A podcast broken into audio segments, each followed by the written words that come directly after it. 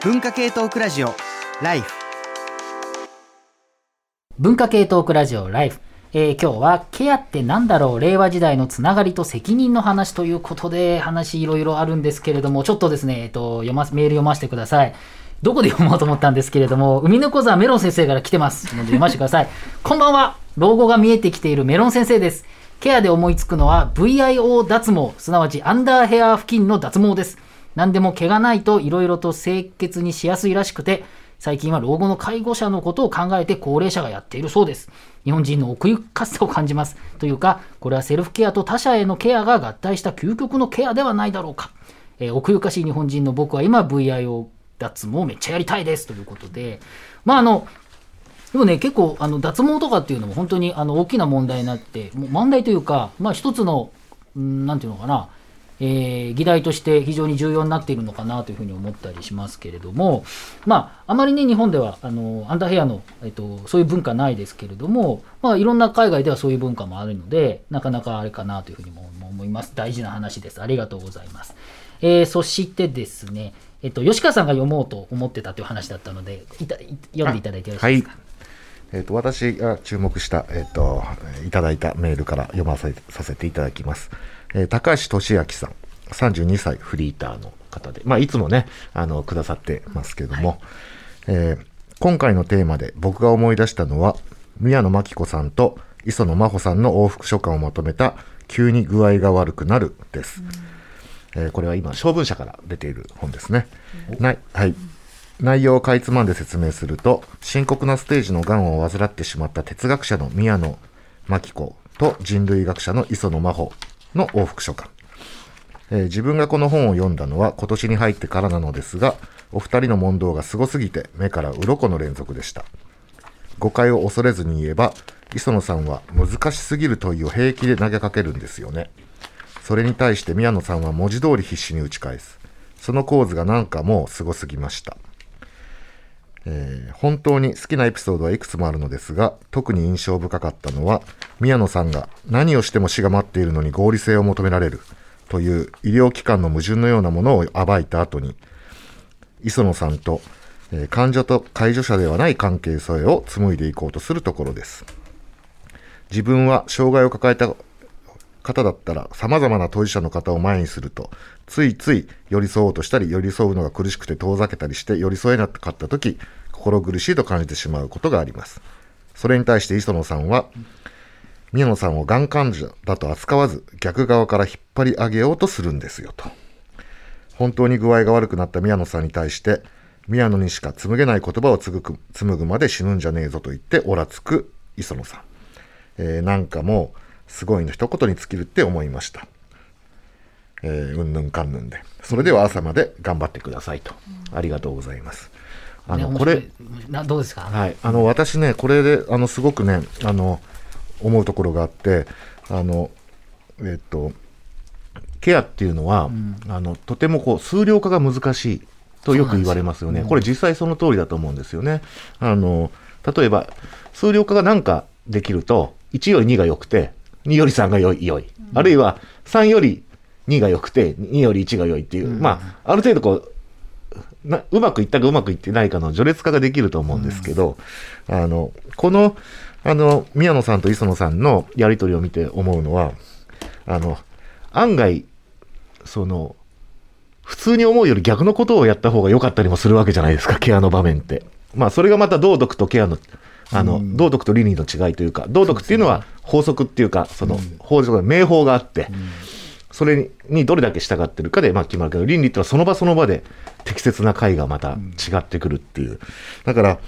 例えばまああのこれの高橋さんも誤解を恐れずに言えばっておっしゃってますけどもあのこの急に具合が悪くなるのあと磯野さんのようにかえって強引だった方が良かったりとかですね。この関係性においてはね、うん、その関係性、その場、その時、そのケースにおいてという、これなかなかこれ、あの、私も個人的に、あの、すごく強引な友人がいまして、で、彼が、あの、共通の知り合いの、あの、引きこもりだった。でも本人は外に出たいと思ってると。そういう人を強引に外に連れ出して、あの、つ連れ出された本人も出た後良かったと言ってたと。でも私には到底そんなことはできないと思ったことがあって、そういうのを見るとですね、ケアって本当に難しいなと。まあそうですよね。場合によってはパターナリスティックになった方がいい介入した方がいいっていう時があってそれは軽量化できない特に関係性の中では軽量化できないからまずいことにもなるんだけれども、っていうことだし。しかもそいつは、これまでの人生で多分何度もそういうやらかしをしてきたに違いない。難しい。難しいですよね。まあね、先ほどからも議論にあるみたいに、まあ、ある程度開いて、あの当事者が割と多く、まあ、ステークホルダーというか関係者がいるといいなという話もあったりするので、ちょっとねそこも非常に、えー示唆的だなと思いつつちょっとね先ほど曲を流してる時にあ山本ポテトさんがちょっと聞きたいことがあるみたいなことをおっしゃってたんですけどどうでしょう？そその前にちょっと今の話につなげて一ついいですか、なんかこう当事者の方にインタビューとか障害のあったりとか、まあ、セクシャリティのことがあったりする当事者の方にインタビューをしているとなんかどんどん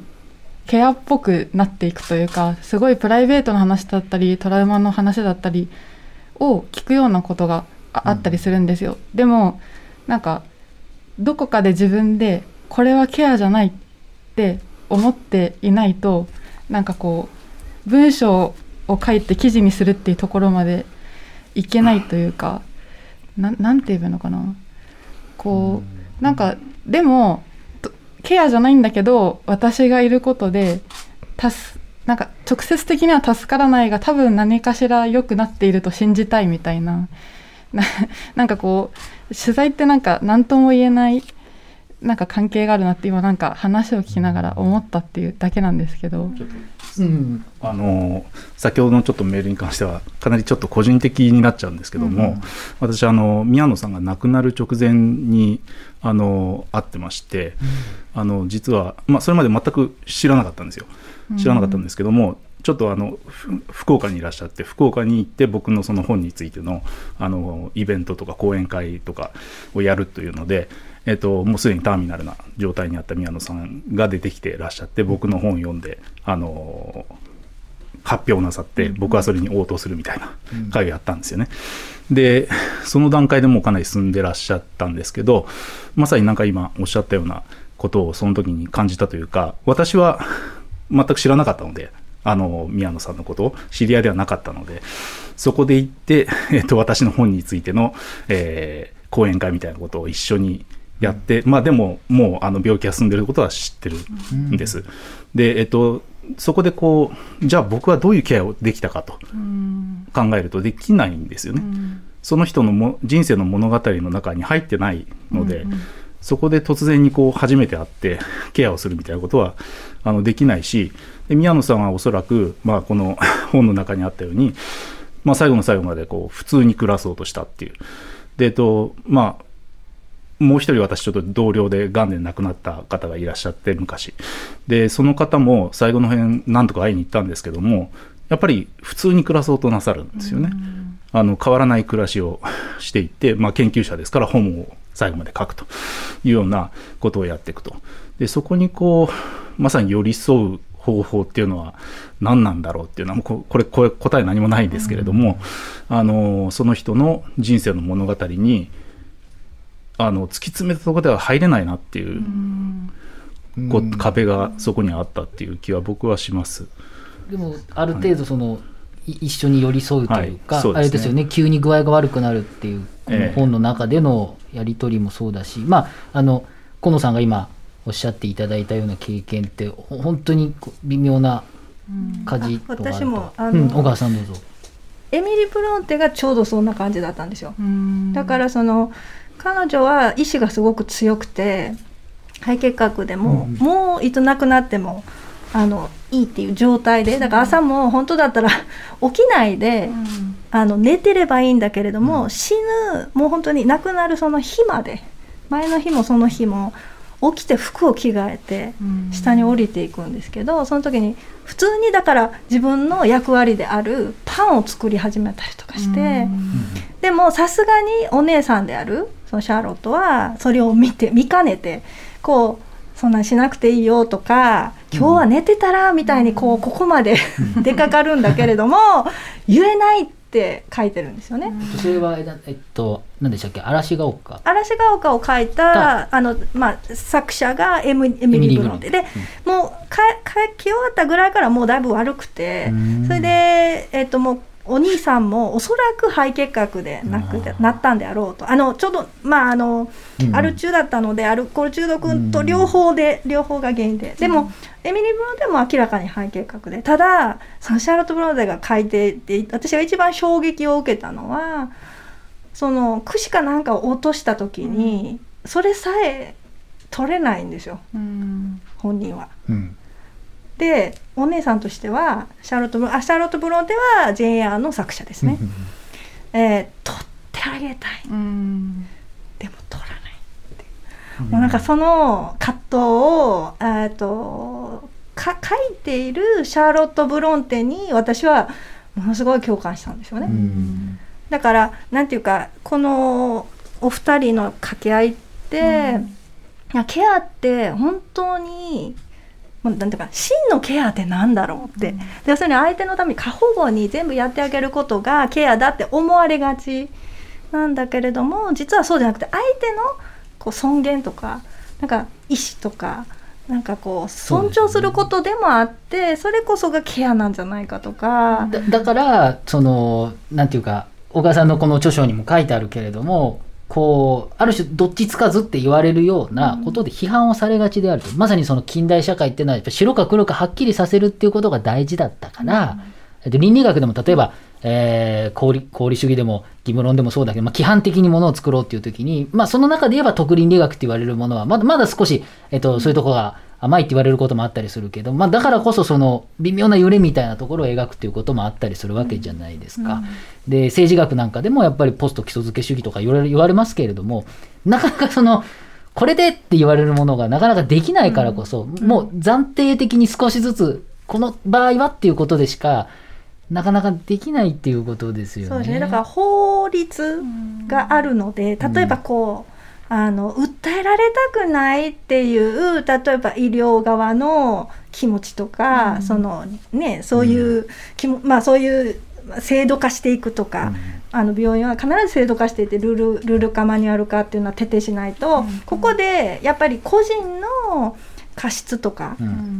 訴えられた時に病院としては責任取れない。だから結局さっきの責任の問題の話に戻ってくるわけですよね、だから責任を取るためには誰が悪いっていうことを明確にしないといけないっていうシステムがあって。システムとしてはそうですね、はい、うそうする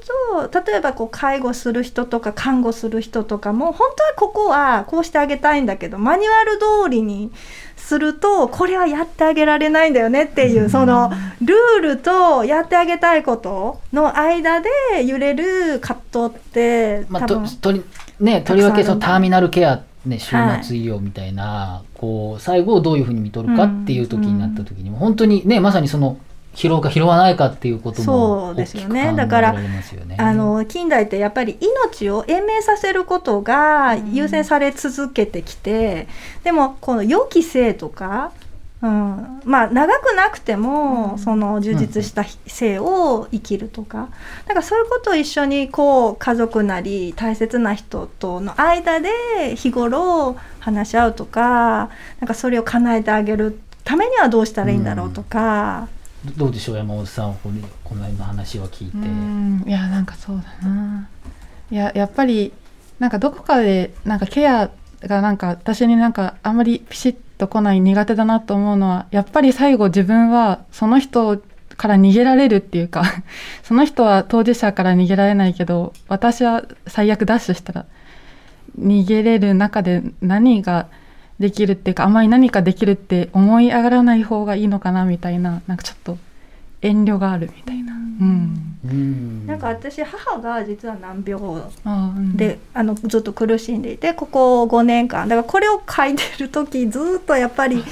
頭の隅っこにあったのは母はどうしてもらいたいんだろうっていうことだったんですよね。だからおっしゃる通り逃げれるんです。特に私母和歌山にいるので知らんぷりしようと思ったらいくらでもできるような状況でそれをしないでいるっていう選択をずっと結構してきていて、でそれは物理的にケアをするっていうももちろんやるんですけどもそれ以上に相手のこう言いたいこととかこう悩んでることとかこう苦しんでることを全部引き受ける。うん。で全部吐き出してもらって文学的に分析するっていうことをずっとやってでそれをここで書いてるんです。ここに書いてることほとんどお母さんに言ったことっていう話なんですよね。あのそのさっき言ったね近代的な自己決定できる存在っていうことはなかなか難しいケアの文脈で見ると難しいってのはまさにそうで最近その関係的自立っていうリレーショナルオートノミーっていう言葉とかよく言われるようになっていて、例えば、えっと、僕も、えっと、朝日新聞の論壇委員なので今月の、えっと、8月号の論壇で選んだんですけれども、えっと、玉手慎太郎さんのですね、っていう方の研究者の方の関係的自立とインフォームドコンセントっていうのが、まあ、現代思想の8月号ですね。えっと、今一番新しいのは恋愛の話で永田夏樹さんが対談されてますけれど、まだ読めてないんですけど、その1個前の自由意志かな？あの特集号で、えーこの論文入ってるんですけれども、やっぱ非常に示唆的だったんですよね。つまり、その何でも自分で選べること意思を持って自分の意思で自分が何かできるっていうことは大事なんだけども、でもそれが重要って言われると、まさに難病を抱えていたりとか、えー、と様々な理由で自己決定ができない人は、えっとその領域に入らなくなると、つまり線を引いちゃうわけですよね自立っていうことに。じゃあそれじゃダメじゃんって話になってじゃあどうするかっていうとインフォームドコンセント。今もね僕もちょっと知り合いに聞いたんですけれどもやっぱコロナになって中等症じゃなんだっていろいろなるわけですよ。でその時にじゃあ例えば家族でもその人でももう人工呼吸しますこれしますとかってでこういう副作用はこうですみたいなのがババーって言われるわけですよ。わからないと自分でも決定なんかできないよっていう時にあるわけです誰でも。でそういう時どうするかって言った時にあのやっぱりそれは家族と話したりとか、自分の信頼できる人と話していてみんなの合意で、それはその人の自立の一つの表現だっていうふうに考えることができる。自分で OK っていうことじゃなくてみんなで決めたことでもそれはその人の自立って認めようと。つまり自立と言われているものを一人の人間ではなくて広いものにひ広げていこうということです。でもちろんこれ玉津さんも議論されてるけれどもとはいえ家族がね過不調的で、えっと女の人がどうしても男の人やれやれって言ったことに、えー従ってるんだったらダメじゃないかとか、いや、それでもその人利子じゃないかとか、いろんな細かい議論はあるんだけれども、でも、広げていくっていうことで、その自立っていうのを作っていくっていうことは、まあ多分今考えられているんですよね。でその時にまさに重要になっているのが、細かい違いなんです。あの、重度の障害がある方っていうのは、例えばもう、えー唇を動かすこともできなかったりする。その時に水が欲しいのか、何が欲しいらないのかっていうのを表現するのが難しい時には、やっぱケアワーカーの方がすごく微細な違いに気づいて、そこでやり取りをしていくんですよね。で、そうするともう、重度の障害のある方は、それが喜ばしいことなのか、その人にとって喜ばしくないのか、正直わからんとこもあるんだけれども、でもそこはもう、なんかお互いのやっぱりこうずっと作っていくまさに今日このパートでずっと話してるようなことの中で関係性を作っていくと。でそれは多分外の人から見てもこれは関係ができてるだろうっていうふうに作っていくって。いうで多分これがケアなんですよね。でもこれあのなんていうのかな。めちゃくちゃ大変なんですよ。自分も大変。相手も大変。だしもっとぶっちゃけて言うとお金もかかる、うんっていうこと。だからできないんだけれどもでもこの感覚まあそれこそ持つっていうことあるいはその持てないとなかなか難しいし、まあ、逆にこれを持てる人っていうのはまさに最初の話に戻っちゃう河野さんが言った通りに持てる人がでしょっていうことでしょ、ターミナルケアもお金がある人はすごくいい医療を受けられるけどそうじゃないっていうことになると、まあ、連鎖的に負の連鎖が起きるっていうのもまさにそうですよね。あの先ほど名前を出た宮宮野さんですけど、はい。あの本読んでいただくと、あの紹介されたあれですね。あのタイトルが今ちょっとあれですけどあのはいえっ、とあれですね急に具合が悪い急に具合が悪くなるんですね、あの宮野さんは本当に医者顔負けに自分の病気のことを調べまくるんですよ、でもあのい それでこうあの自律的に、じあのセルフケアをある意味しようとしていくっていうあののがあってでそれがある意味どこかで破綻するんですよね、やっぱり。でセルフケアあのほほとんどセルフに対するあのワンオペ的なケアをやろうとしてそれを破綻していくというようなモーメントがあってなんかあのそれを今思い出しますし、それから先ほどあのちょうど海海猫沢メロンさんのメール読まれましたけど、あのちょっとずれますがあのやっぱりキッズファイヤー .com ですね。あれも今想起していて、あのあれはあれですね、あの非常にネオリベ的な、あのセルフケアがまさにできるようなあのホストのが主人公になっていて、突然こう赤ん坊をそあの育てなくちゃいけなくなると。で最初ワンオペ的にやってて、それが破綻するんだけども、後半であれですよね、あの、えーなんて言うんでしたっけ、あの、えーなんだあの、おお金を集める。クラウドファン。ですね。すみません。クラウドファンディングで子供を育てるってあのソーシャル子育てっていうのをやっていくっていう、だからあれなんか本当にあの今日のテーマにおけるそのケアの個人化っていうことをどう乗り越えていくかと。いう話としては非常に面白いけども片方でクラウドファンディングって非常にネオリベ的といえばそうなんですよね。まあそうですようん。ね。あの僕はいつも言うのはクラウドファンディングのあの対立項は税金だって言うんですけど、あの税金っていうのはやっぱり目的なしにみんなからお金を集めるんですけど、クラウクラウドファンディングっていうのはあのある目的にみんなが投資するっていうものなんである種のネオリベ的なものなんですけど、まあ、でもね。えーそうですねでただ僕はそれをひあのキズファイアドットコムを批判してるわけじゃなくてなんかネオリベ的な現在からスタートして新たな集団性をケアについて考えるためにはそういう方法だってあるんじゃないかっていうふうに思うので、まあ、このあのキッズファイアドットコム非常に あの今の男性のケアということを考える上では面白いなっていうふうに思ってますね。はい、ありがとうございます。えーもう本当にいろんな議論がなっているので、もう最後の最後で次のパートで、えっ、と、思いの丈を皆さんと話していただきたいんですが、えーポテトさんお願いします。はい、山本ポテトです。えっと、こんちょっとコロナ禍でとても自分的に良かったことがあって、なんかそれは友達とめちゃくちゃ LINE とか電話をこまめにして生存確認とか元気みたいな、なんかこう、たわいのない話をすごいするようになって、なんか今までの自分ではなんかありえないまめな人間になってきたなっていうのがなんかとてもでもそれがなんか自分の生活をなんかすごい助けてるなっていう感じがあるので、で